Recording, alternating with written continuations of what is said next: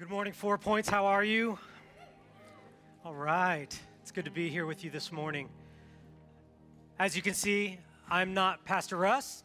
I have shoes on, and it's wonderful. I like it. And, uh, but I know that Pastor Russ is on, on vacation, but he sends his love. He's praying for you guys. He said he'd be watching, but I'm trying to forget that. Uh, so there's no pressure. Am I right? Is it just me? Okay. Thank you for that. I feel your love and support. Uh, as is my habit, uh, whenever I, I, begin to speak, whether I'm here or whether I'm at another church, uh, I always want to begin with prayer. How many of you know that we absolutely need the presence of God? We need the power of His Holy Spirit, the Spirit that leads us into all truth, to be a part of what takes place here. And if I ever get up here and preach without that, then we limit ourselves to worldly and manly wisdom. And man's wisdom is not enough to get us anywhere when it comes to overcoming the struggles of this world, and the struggles of sin, the brokenness, the, the difficulties, the hardships. Our wisdom's just not enough. But praise God, we serve and we love a king who wants to be a part of what goes on in our daily lives and what's happening right here. And so I want to invite you this morning to just join me in prayer. I'm going to pray, but I'm asking that we pray together and that we, each and every one of us, invite God's Spirit to lead us into all truth as we dive into His scriptures today. Can we do that, church? Can we do that, church? Come on. All right. Heavenly Father, we do come before you and we recognize you as the King of Kings, the Lord of Lords. You are the God who created the heavens and the earth, Lord. You are eternal. You're beyond. You're omniscient. You know all things from beginning to end. You're the Alpha and Omega. God, you are everything. And without you, there is nothing. And everything that we see and experience, all that is in existence, is a result of who you are. And so, God, we just ask you to come into this time, take this thing called Scripture and make it alive. And Holy Spirit, allow it to sharpen us as believers. I pray that it brings forth greater healing in who we are, and it, God, and it just causes us to move forward as we are formed into your presence, as we are formed into your likeness. In Jesus' wonderful name, we all said, Amen. We are continuing on with the fifth installment of a series called Church in the Wild. It is a series where we are diving back into the book of Acts. Last week, Pastor Russ did a wonderful job of taking us through the beginning of Acts chapter 9, discussing the, the radical transformation of a guy named Saul who was persecuting the church to Paul, who not only becomes a Christian, but an apostle of the faith. In fact, he has been credited with writing over 13 or 14 books of the New Testament, which is over half of the New Testament. But today, we're going to be picking up the story in verse 32 of chapter 9 of Acts, where the author turns our attention away from Paul to Peter. And the story is simply, if we just zoom out, the story is this there's two instances. Peter is visiting a church in a town called Lydda, and he finds a man named Aeneas, and he said, who, who'd been paralyzed and bedridden for eight years. And when he comes to Aeneas, he looks at him and says, Listen, there's more for you. Jesus Christ heals you. And in that moment, God's power fills that place, and Aeneas is radically healed, and he stands up right then, right there. Miraculous, instantaneous healing. The second portion of this passage and the final verses of chapter 9 is this it, it talks about while Peter is healing Aeneas, in a town not too far away, there's a disciple named Tabitha. She's known for her good works. She's known for ministering to the poor and to the widows. And she gets sick and she dies. And they, they, they clean her up and they put her in the upper room. And they send two guys, having heard that Peter was nearby. They sent two guys to run over to the next town and to bring Peter. And when Peter comes into that place, he goes up into the upper room where Tabitha's body was laid. And there's all these people weeping and showing Peter all the good things that Tabitha had done, all the, all the clothing that she had made for them when they were cold. Peter kind of moves them out of the upper room and he prays for her. And in that moment, again, we see an instance where God's miraculous power fills the upper room and Tabitha is raised from the dead. And just saying these two things and looking at these two stories about Peter, what we see is we see that all of Acts chapter 9, verses 32 through 43, is about healing. It's about God bringing forth healing in the earth. And that is not an easy topic to address. It's hard to talk about healing today. And here's why. It's hard, number one, because there are some people who just don't believe it takes place. That healing is not a thing that takes place today.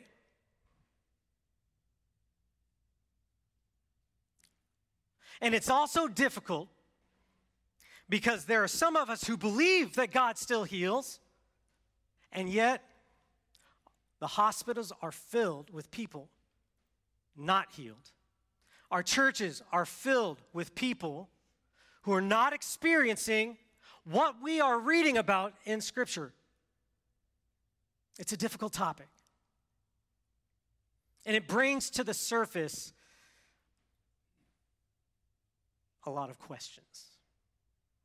Before I dive into what Scripture might be telling us about healing, I want to take a moment to kind of address some of these questions. That first question being very simply Does God still heal today? Does God still heal today? And I think as people who claim that Jesus Christ is our Lord and Savior, as people who believe that this thing called the Bible, the scriptures, are the, are, are, it's the perfect revelation of who God is and what He's doing in the earth, we must go to Scripture to start. So, what does Scripture say? Number one, very in the very beginning, in Exodus chapter 15, in the Old Testament, God reveals Himself as a healing God. He says in that scripture, He says, For I am the Lord. And that word Lord is actually the word Jehovah, which is the transliteration of Yahweh. And according to Hebrew beliefs, according to Judaism, Yahweh was the God above every other God. There was no other God but God. He created the heavens and the earth. He's all powerful, all knowing. He's personal, and He's involved in all that's going on. And listen, that statement remains true today that God is God above all other gods. And I know that since the Enlightenment, we want to think that we've set aside all our idols and all our gods. But I think we've just taken the name gods and idols off of our gods and idols. Because we're putting our trust that should be in God in other things. We're putting our hope in that new Netflix show that we just want to binge. Or we're putting our hope in that new car that I just so want to buy or that new thing because we think by buying that, I've arrived. Maybe you've made a God of your position at work. Maybe you've made a God at, uh, of the next promotion. But today I'm here to tell you, church, that God is God. And there is no other God. And that God says this I am Jehovah Rapha. I am the God who heals. In that time period in the Old Testament, when the Israelites would write down these names. They weren't writing down titles. They weren't writing down monikers. They weren't writing down just ways to say, oh, I don't know what to call him. He's not David, so I'll call him God. No, he's, God revealed himself in a certain way. And so the Israelites wrote that down saying, This is God's nature. It's who He is, it's His identity. God is a healing God. And our hope of healing is in Him, and it's in Him alone. If we move forward into the ministry of Jesus, Jesus is, his whole ministry is marked by three things. And in Matthew chapter 23, or I'm sorry, Matthew chapter 4, verse 23 and 24, it says, Jesus went through Galilee teaching in their synagogues. So, the first thing we can say about the ministry of Jesus is that he taught. He was a teacher and he taught. He proclaimed the good news. He was preaching. So, teaching and preaching. And then the last is this and he healed every disease and sickness among the people. The ministry of Jesus are marked by teaching, preaching, and healing. And as God in the flesh, it only makes sense that God, Jesus, would heal because it's a part of who he is. Then the ministries of the disciples is marked by the same healing. If you go to the next few chapters later in Matthew chapter 9, verses 35 through uh, chapter 10, verse 1, it says, Jesus went through all the towns and villages. Okay, this is kind of repeating already again what was already said, teaching in their synagogues, proclaiming the good news of the kingdom, and healing every disease and sickness. When he saw the crowds, he had compassion on them because they were harassed and helpless. How many of you have ever been there? How many of you have ever been there? You've been in that place where you felt helpless. You've felt persecuted. You felt isolated, alone, marginalized, forgotten, rejected, and without hope. But I, I love scripture because it tells us he looks on that and he doesn't say, Where's your faith? You need more faith. That's not what he says. Scripture says he had compassion. Jesus has compassion on you this morning. I don't know if that's for someone, but I just believe it is right now. Just hear me. God has compassion on you. No sin shocks God off his throne. He's not surprised by your brokenness, and he's not surprised by my ugliness. I get angry with my kids. That's ugly. God's not surprised by that. But you know what he does have? Compassion. He has compassion. And that compassion moves him to action. So he sees us, that we're harassed and helpless like sheep without a shepherd. Then, verse 37 then he said to his disciples, The harvest is plentiful, but the workers are few. Ask the Lord of the harvest, therefore, to send out workers into his harvest to him and gave them, oh, therefore to send out workers into his harvest. That is not correct. That is not correct. So I'm going to go ahead and finish it here off my notes. Ask the Lord of the harvest, therefore, to send out workers into his harvest field. Then, chapter 10, verse 1 says, Jesus called his 12 disciples to him. So he recognizes that we're like sheep without a shepherd. He recognizes us as being helpless and harassed, and he has compassion. So what does he do? He sends his disciples. And it says he gave them authority to drive out impure spirits and to what? Come on, church, what does he send them out to do? To heal every disease and sickness. Healing marks the ministry of the disciples. Now let's just jump right into Acts. The ministry of the early church and the apostles was marked by healing.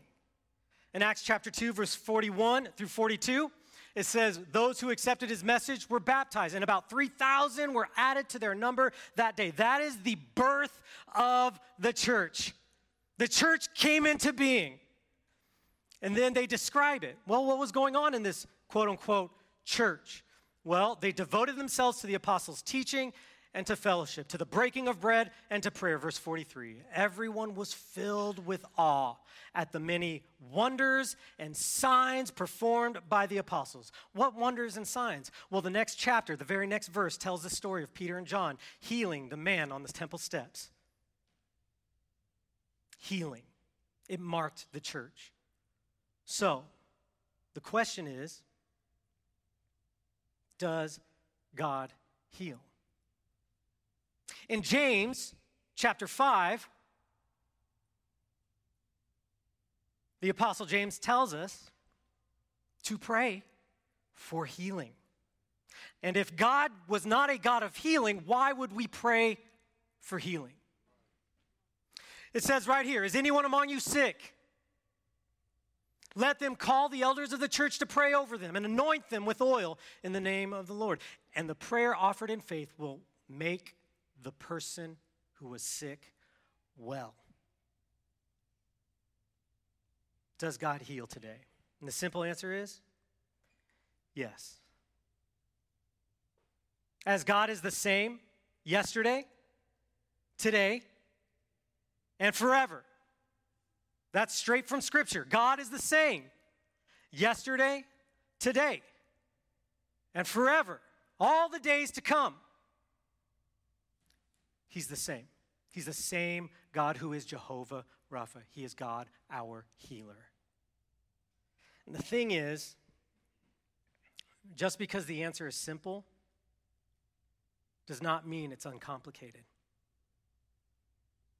Just because it's simple doesn't mean it's easy. For too long, we've wanted to make life easy. And that's part of why it's so hard. Because that desire is confronted with the difficulties of life on a daily basis.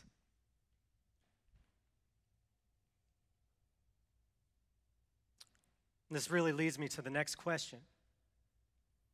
The question that arises from this passage is number two if God still heals today, then why are there people left unhealed? Why, last year in August, when my father fell 30 feet, broke 22 of 20, 24 ribs with multiple breaks and different ribs, why did he survive and recover? When just a couple months ago, my grandmother, who was in incredible health, was alone, tripped, fell, hit her head, wasn't found till hours later with catastrophic brain injury and passed away. Why? If God's a healing God, why are people not being healed? That's the question. And it's not a question that I could answer on my own. And So, what I did is I reached out to a friend of mine, a pastor who lost his firstborn child. And I've mentioned this before, but as the story goes, he and his wife had no indication in the pregnancy that there was anything wrong with their son that was to be born. Then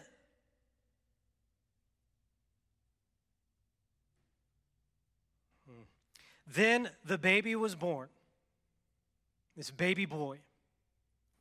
And he was born with a condition outrageously so far. I mean, the chances of this condition happening were few and far between. And people for three weeks prayed. And over the course of those three weeks, they never got to touch their son. They never got to hold their son. They could only watch him through a glass barrier as their son fought for his life and eventually, after three weeks, passed away. During that time, all of us were praying. Didn't James just say that the prayers of a righteous man are effective? Didn't he just say that gather the elders, use some anointing oil, and if you pray, they would be made well? Didn't it just say that? And yet, he passed away. Why, God? Why? And I'm certain, I'm certain there are people sitting in this room who either know someone who needs healing or you yourselves are sitting in this room right now asking God for a miracle. And here's the answer why? The answer? I don't know. I don't know. Anyone anyone who tells you that they have the answer, they're trying to tell they're trying to sell you something. Okay? Because we have no idea why.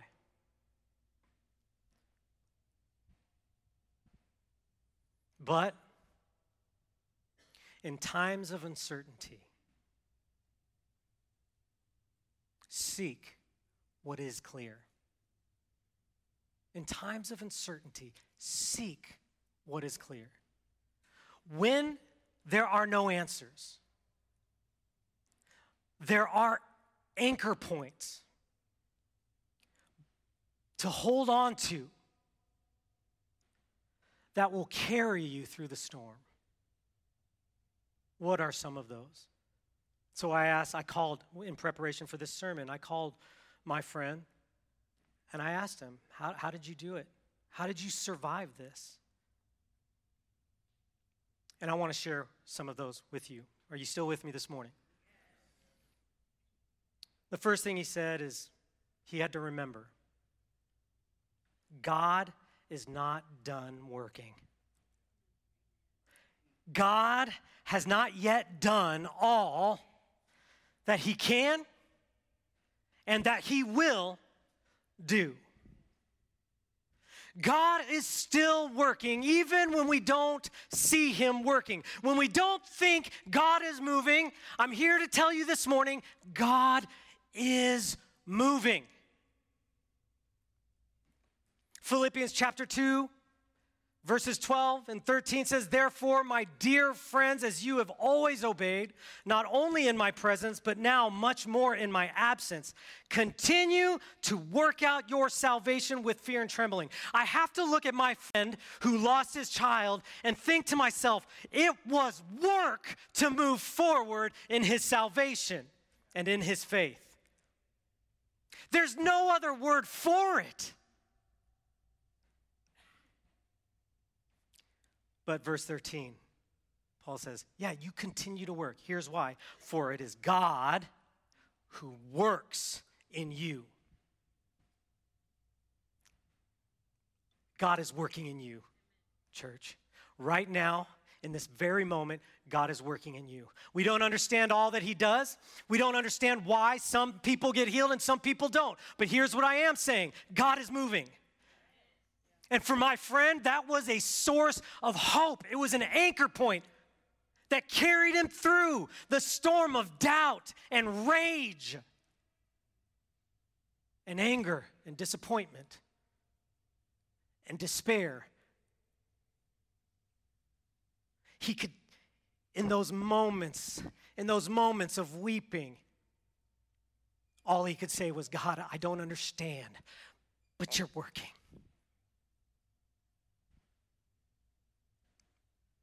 Mothers who've experienced the loss of a child, God's still working. It hurts, I know, and I don't understand it either, but I'm with you.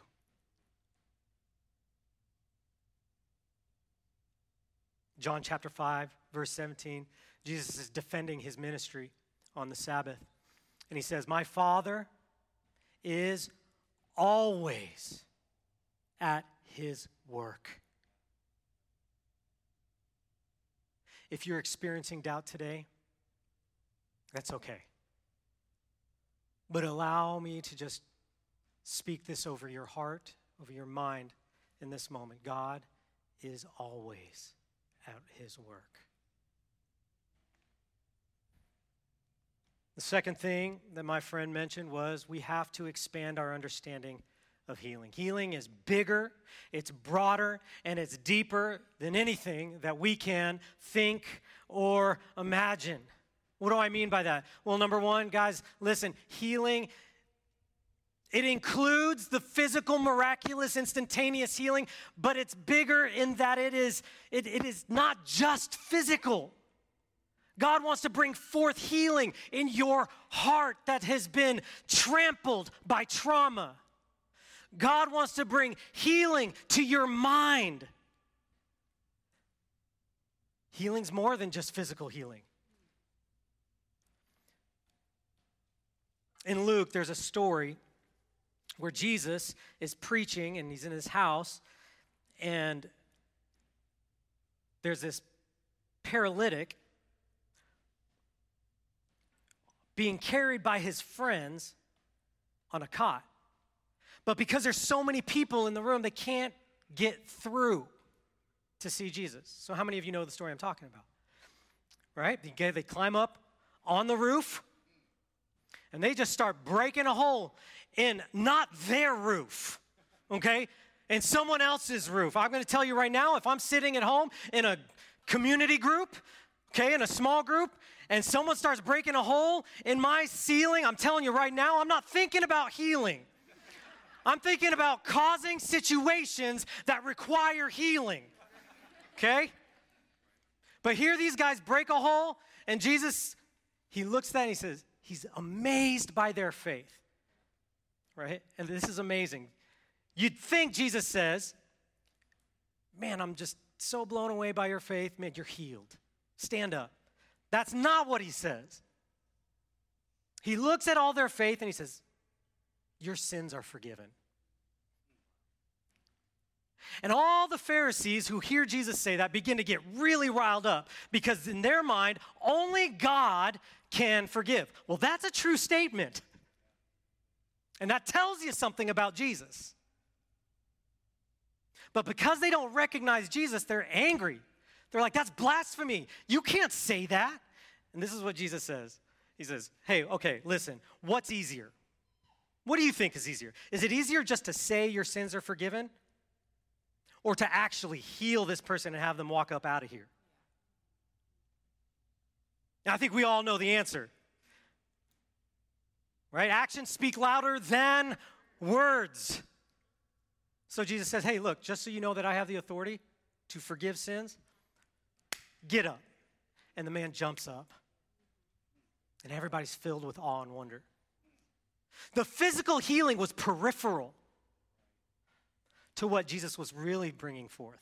And that was a healing of sin and brokenness and shame and condemnation, which in that society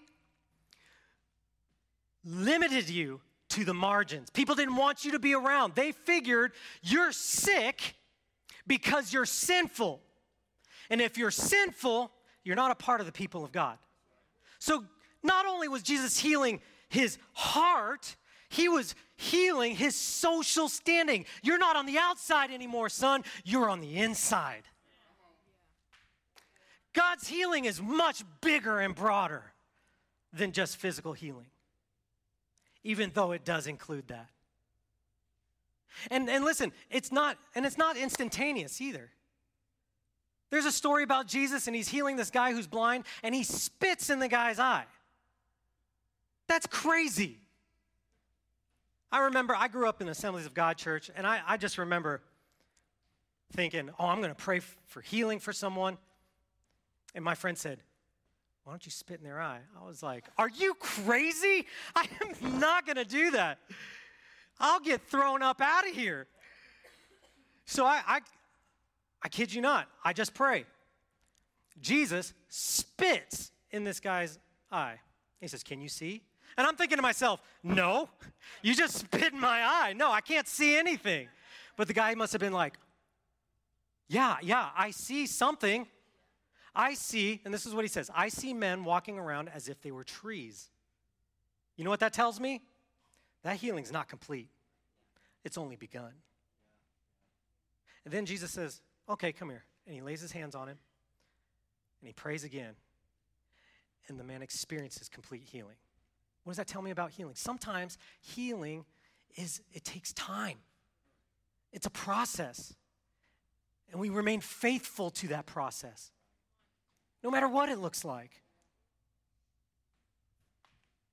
And I would just say this too we should be giving God thanks and praise when our bodies, quote unquote, naturally heal.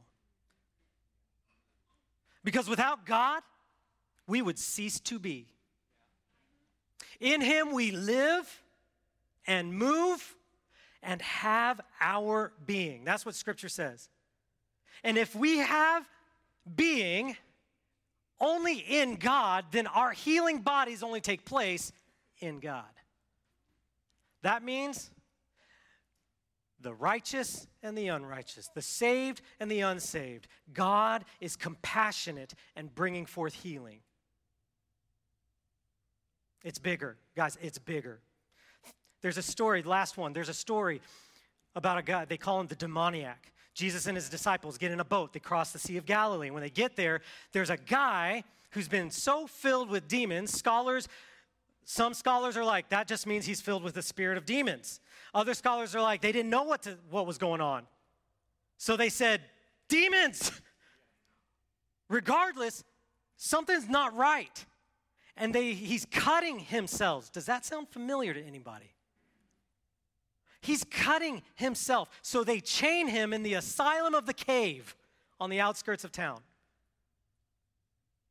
Jesus shows up, and the guy, this man, breaks his chains and runs to Jesus, and all these demons say, Don't cast us out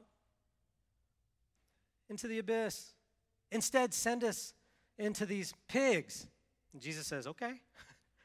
Get out. Now, the pigs rush off the cliff, they fall into the water, they all die. I could preach on that maybe another time. And the, the, the, the pig herders run back into town. They see this and they're like, this is craziness. They run back into town. They get all the leaders and the people and they come back out. And this is what scripture says they find the man.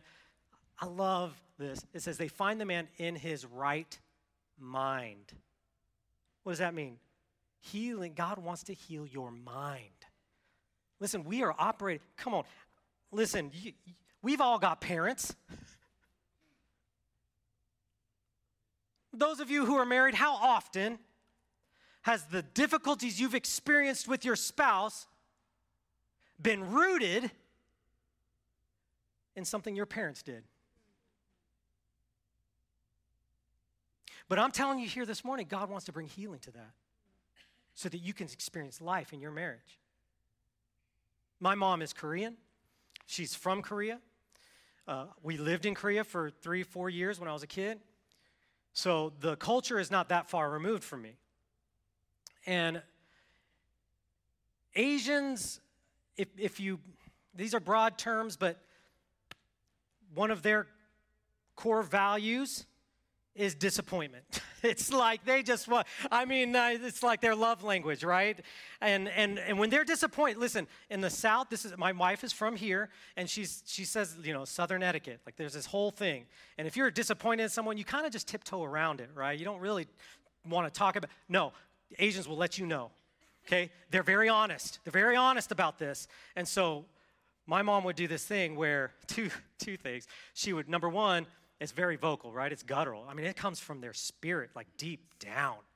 So I would do something that disappointed her, and she'd go, ah. And that was it. I mean, and if you listen to Koreans talking and stuff, I mean, you hear it all like, ah, ah, right? I was like, okay, I did something wrong. I disappointed, I disappointed my mom. My, the other thing she would do is this she would talk about it as if I weren't in the room. oh, man, infuriating. You didn't clean the dishes, Dan? Go clean the dishes. Okay. And then I'm I'm cleaning the dishes. I'm thinking to myself, I'm being a good son. I'm obedient. I'm cleaning the dishes. But all I can hear is my mom walking around cleaning around me, going, I can't believe I told him yesterday to clean the dishes. And he just, I'm like, I'm right here. If you want to talk to me, talk to me. So, my wife and I, my wife and I are having a little spat. I know, I know you guys don't have spats in your marriages. This is, this is me. I'm speaking for me. Okay? But we're having a spat, and I'm like, okay, listen, time out. I need a timeout. I'm getting, you know, my Korean side's starting to come up. You know, I'll be like, I wanted to get guttural, and, you know, I'm, I'm disappointed. Now, I'm like, I need a timeout, and that's healthy, right? I think we all hear that in different marriage talks. Hey, take a break if you need a break, and then come back when you've calmed down. So uh, I take a break. And I heard this. I heard this. She's walking away, and she's like, "Man, I can't believe." It. And she didn't get three words out her mouth, and that pushed me over the edge.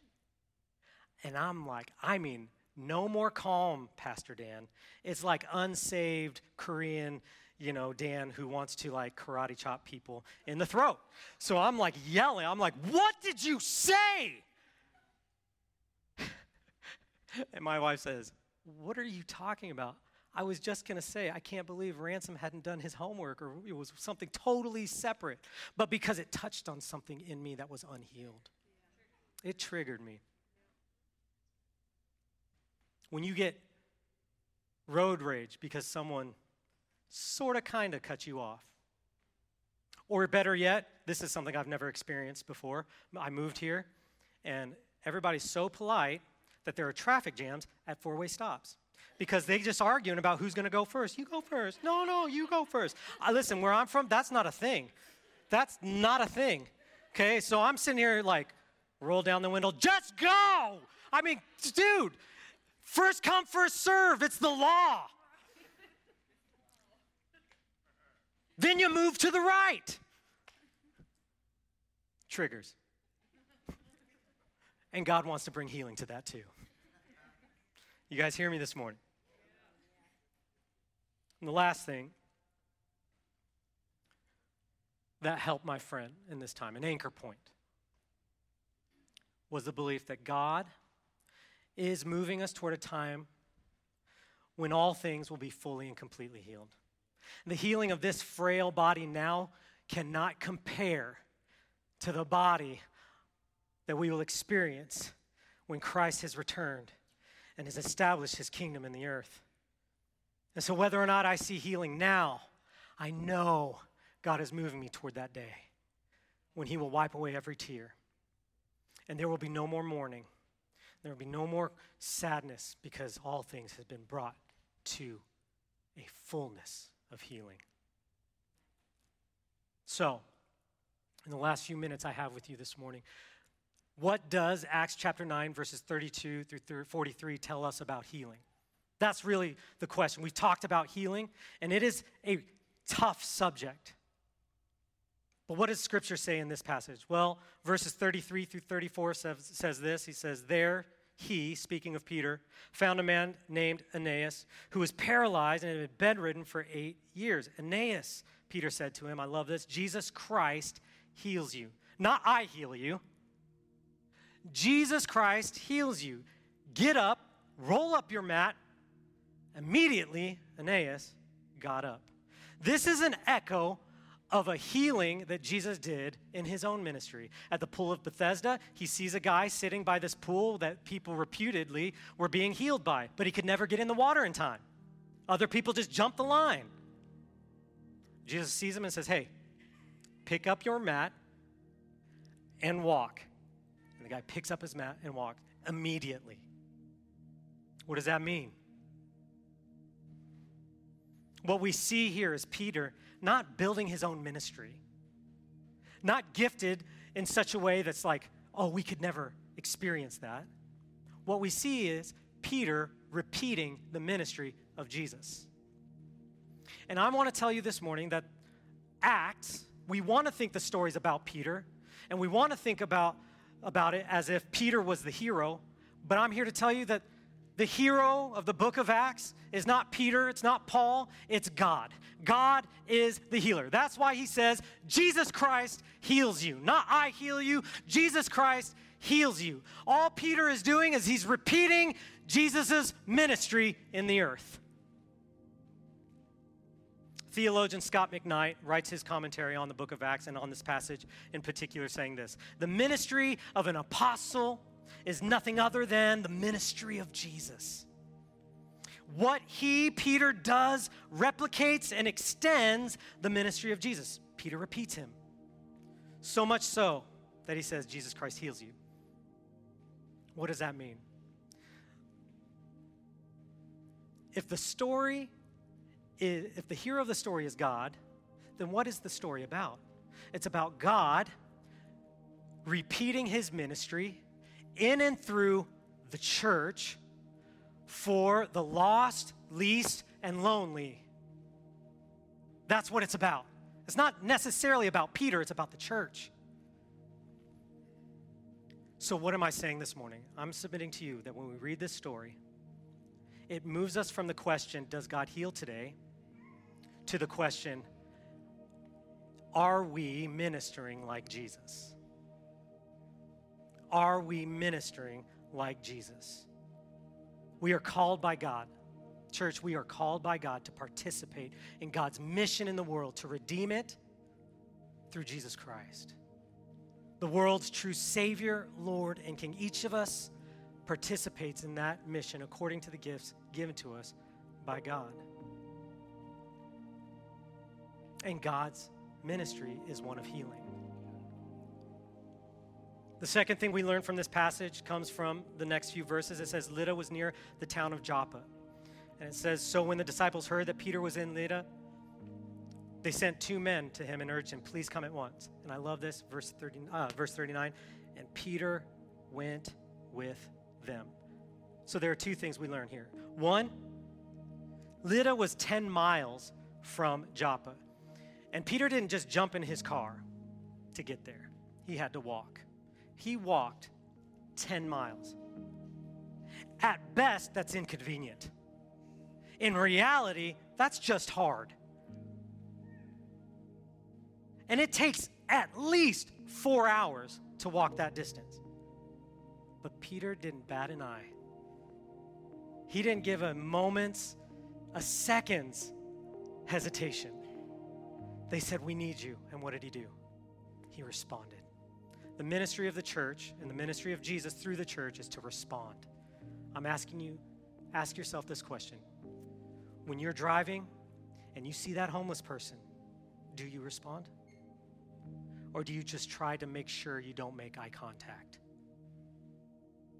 When you drive by the church, uh, when you, excuse me, when you drive by the hospital, ask yourself this question When's the last time you walked in those doors? Not for your own sake, but for the people who are already there.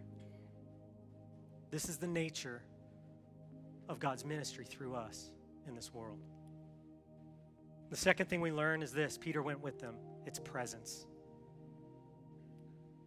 Ministry of the church, God's ministry through the church by the power of his Holy Spirit, demands that we be present with people who are least, lost, lonely, broken, needing healing, isolated, rejected, on the outskirts, marginalized.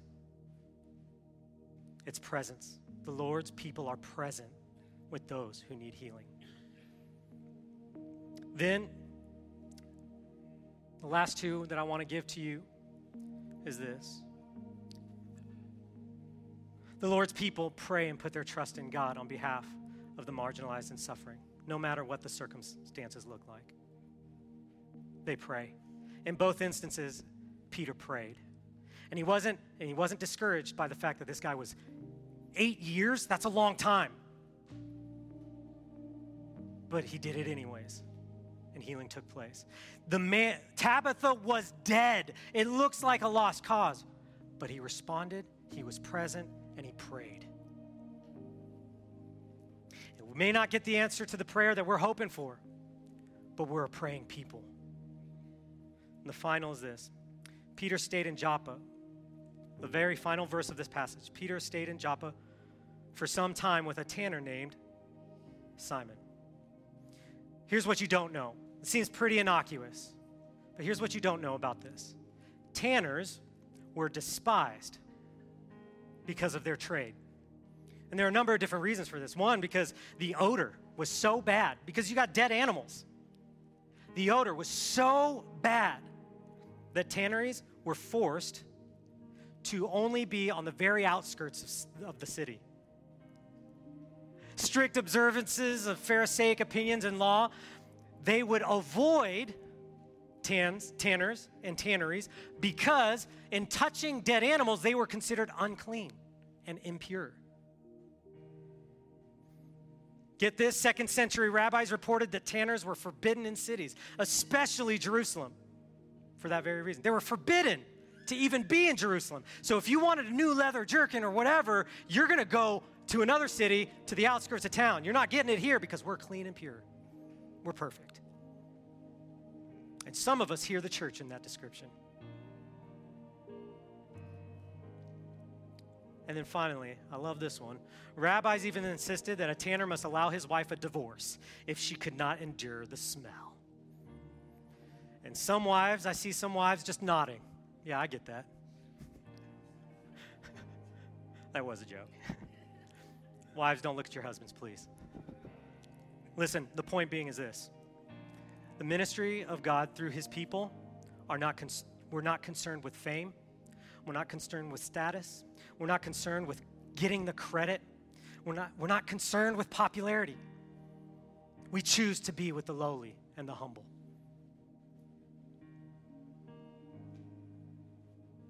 This is who we are. This is who God is calling us to be. In closing, God is continuing the story of Acts today. The book of Acts doesn't end in chapter 28, it's being written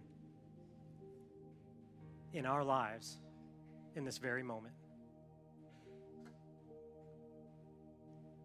Not as an organization, not as a nonprofit, not as a system, but as a community of people. A community of people that are devoted to God, that are devoted one unto, one unto another, and a people that are devoted to the marginalized and suffering, to the least the lost, and the lonely. Amen? From this text in Acts, we do this by, I'm going to say it in four words one, response, two, presence, three, prayer, four, humility. Let me pray for you this morning. Heavenly Father, we just give you praise and honor and glory this morning. We just ask that you would change us, mold us, and make us into the people of God that you've created us to be. You are healing the wounds of the church, you're healing the wounds of your people, and you're healing the wounds of this world. You're a healing God, and make us into a people who are participating in your ministry of healing in the earth today. In Jesus' wonderful name, amen.